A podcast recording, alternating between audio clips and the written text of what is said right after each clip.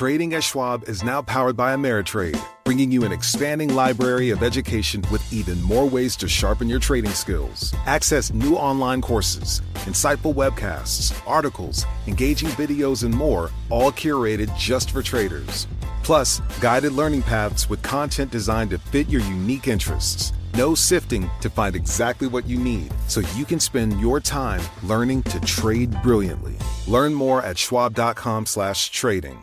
The less your business spends, the more margin you keep. But today, everything costs more. So smart businesses are graduating to NetSuite by Oracle. NetSuite is the number one cloud financial system, bringing accounting, financial management, inventory, HR into one proven platform, helping you reduce IT costs, maintenance costs, and manual errors. Over 37,000 companies have already made the move to NetSuite. Now through April 15th, NetSuite is offering a one-of-a-kind flexible financing program. Head to netsuite.com slash earnings right now. netsuite.com slash earnings.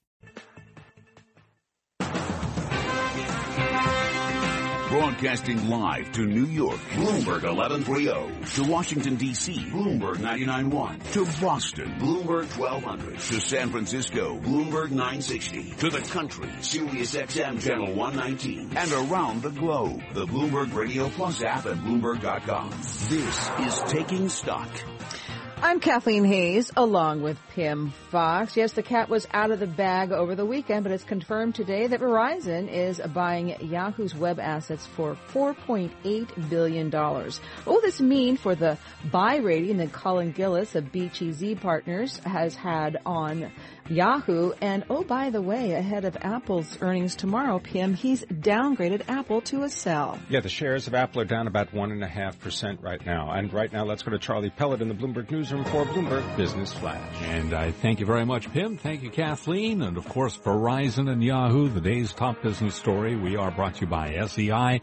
Have evolving investor and regulatory demands affected your investment firm's operational readiness? Imagine transforming your business with SEI's global platform at SEIC.com slash imagine. Verizon buying Yahoo's web assets, ending the company's two-decade run as an independent business. Verizon will pay cash in a deal that includes Yahoo real estate but excludes some intellectual property which will be sold separately. Yahoo shares, they are lower now by 2.5%. As for Verizon, they are also lower, down six tenths of 1%. Tim Armstrong is the CEO of Verizon's AOL business and on Bloomberg television and radio this morning, he talked about integrating Yahoo. By the way, we, we work in Silicon Valley all the time. We have a big offices, uh, uh, multiple offices there. And uh, the Yahoo team we've spent time with, um, I think we both have a similar strategy and similar outcomes. And there may be synergies in the deal, but this deal is about growth and we're going to focus on the growth areas. Synergies will come, but it's got to start with strategy, structure, and then cost structure as the third item. Well, also a name change too, because Yahoo will wind up changing its name. It'll be left with stakes in Alibaba Group Holding and Yahoo Japan with a combined market value of about $40 billion. Federal Reserve policymakers begin meeting tomorrow, and when the Monetary Policy Panel meets Tuesday and Wednesday, a majority of investors expect them to do what they've done at every meeting this year. That is nothing. Tenured on 230 seconds yield 1.57%. Gold down five tenths of 1%. And now let's take a look at the other stories making news.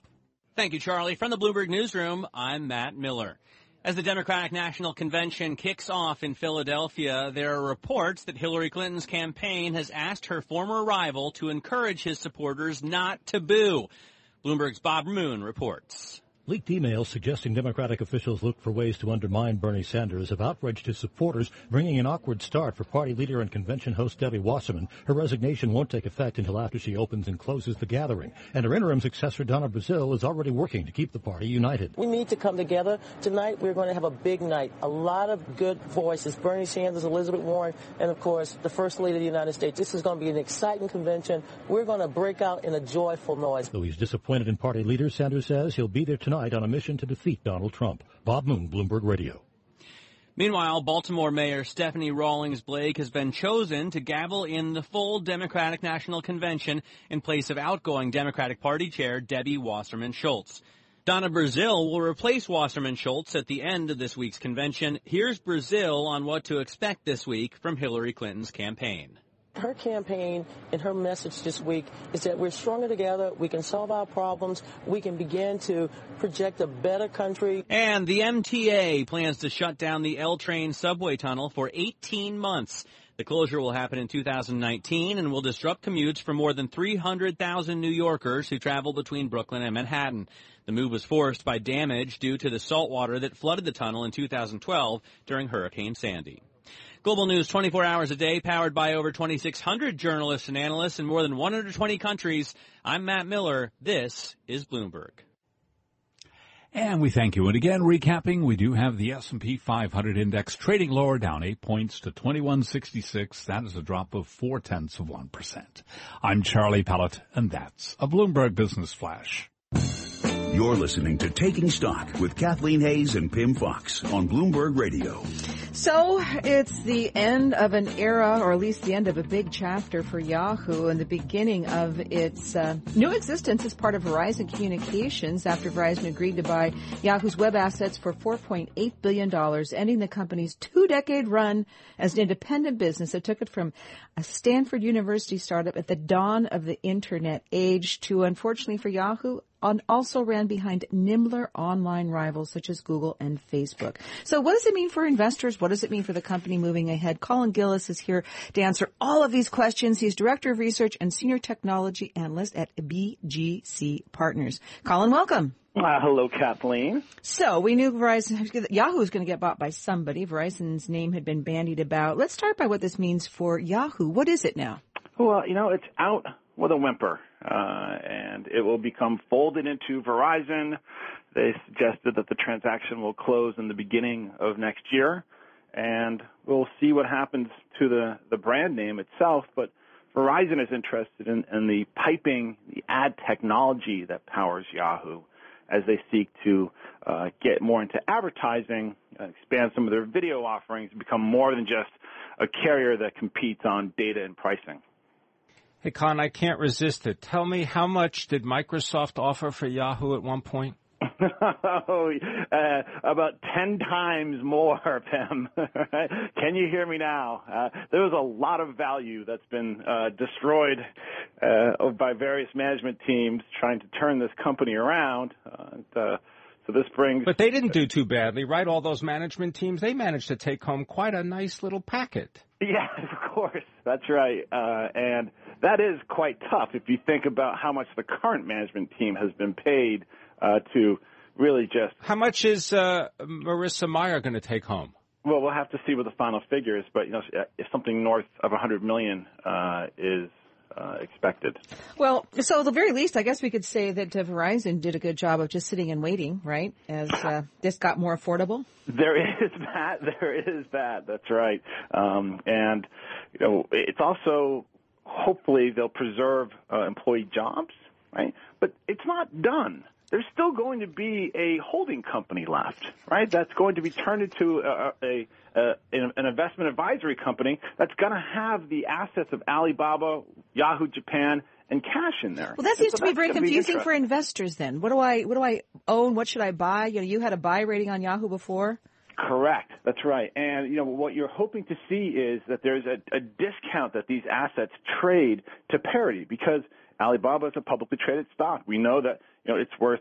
You, know, you, you can take a quote, you know, X number of dollars a share. Same with Yahoo Japan, and the value of the assets in this holding company trades at a material discount to that. And we're hoping to see that gap close now that there's no longer concern that management will be spending that money and, and wasting it.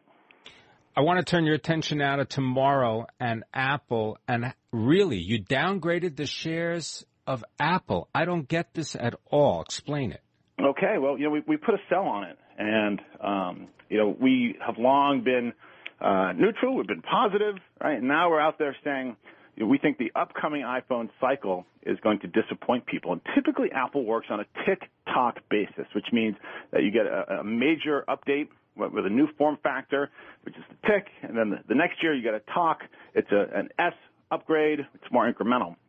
This year, or then we expect a, a tick, talk, talk. We expect yet another incremental update happening in 2016 as Apple gears up the big push for the 10th anniversary iPhone, which will be a redesign in 2017. And this could cause numbers to come down in September and December as people wait to hold off to upgrade their hmm. phones. Mm. I like your haiku.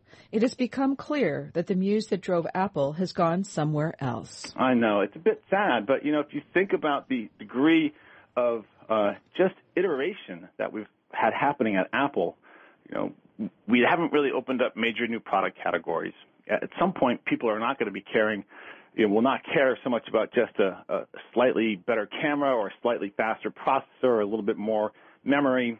Right? They, they want to see new form factors, and quite frankly, the whole market itself, it's slowing down. Smartphones grew less than 1% in its entirety last quarter. So you don't want to pay a 10 multiple for a stock that's yielding 2.3% that is arguably, at least if not the largest and best uh, mobile communications manufacturer in the world.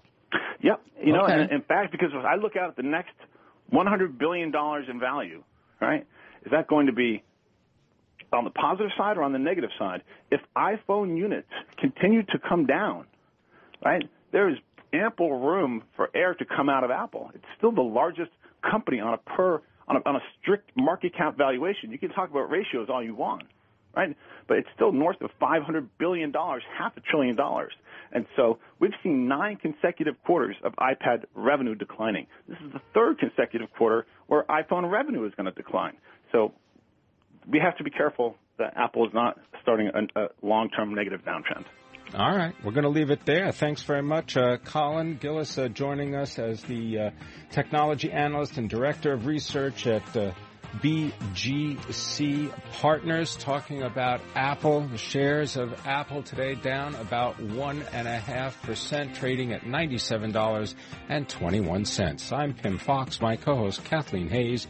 This is Bloomberg. As the Democrats get their convention underway in Philadelphia, we're going to step back and look not just at the politics, but what do the elections mean for the markets from stocks to bonds and currencies? This is coming up on Bloomberg Radio. To address our new climate reality, the world needs radical solutions. Collaborate for a greener future at the Bloomberg Green Festival, a groundbreaking celebration of the thinkers, doers, and innovators leading the way.